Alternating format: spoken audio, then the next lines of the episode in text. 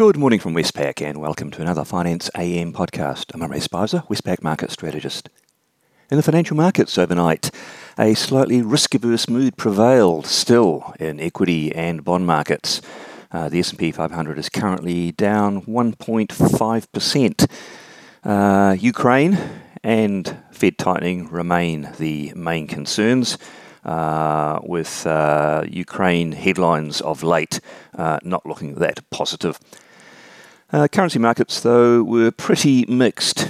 The US dollar index in the currency markets is up just 0.2% on the day, uh, with most currencies sideways ranging.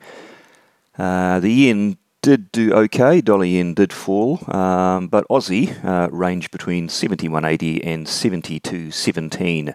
Not looking too perturbed by uh, the geopolitics um, over the last 24 hours at least.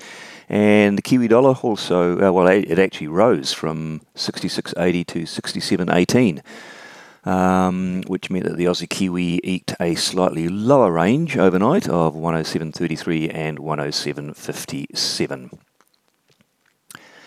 Uh, in the interest rate markets, the US two year Treasury yield eked a lower range of 1.46 to 1.52%. Um, partly that's a reflection of the minutes that we got uh, yesterday morning, uh, as well as the uh, Ukraine headlines. And the 10 year yield, it fell from 2.03 to 1.95%.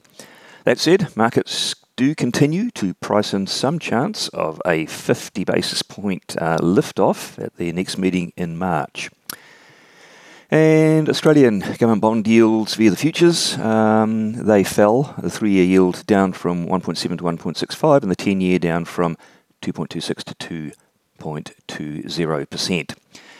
First RBA rate hike, uh, still priced for June uh, this year. In commodities, uh, Brent crude oil actually fell 1.9% to $93 despite um, those Ukraine headlines.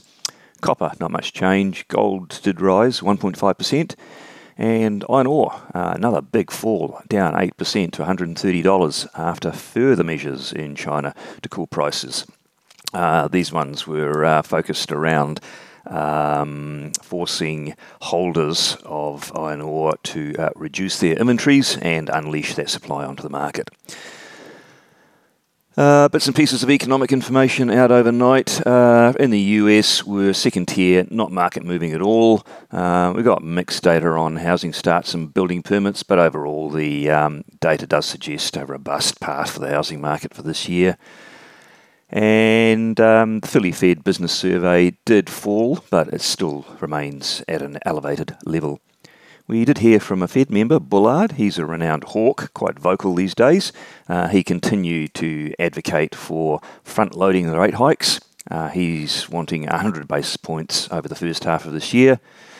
And he did say that their, their um, uh, inflation forecasts had proven wrong, and the risks are now that inflation might remain high. On the day, uh, what's that that could be market moving? Uh, there's nothing to really ruffle global markets. Uh, in Japan, we'll have CPI inflation. Um, this should print at near pre pandemic levels. Uh, markets looking for something like a 0.6% annual rate for CPI inflation in Japan. And in Europe, we'll have a consumer confidence survey. Uh, the COVID concerns might continue to weigh on that sentiment. And um, in the UK, we'll have uh, retail sales, which will show a rebound, um, as most countries do once they uh, remove restrictions, uh, COVID restrictions. And in the US, uh, very much second tier data, home sales, a leading index, but we do get quite a bit of Fed speak, and I think that will be the market focus. Uh, five people on the podium. Uh, well, Brainard is talking on digital uh, currencies, but the other four will be talking about the economy and probably monetary policy. So we've got Evans, Waller, Mester, and Williams to follow. And apart from that, I would suggest that, uh, yes, Ukraine headlines will uh, remain front and uh, centre of market focus uh, during the day ahead. Well, that's it from me today. Thank you for listening. I'll be back again same time on Monday morning.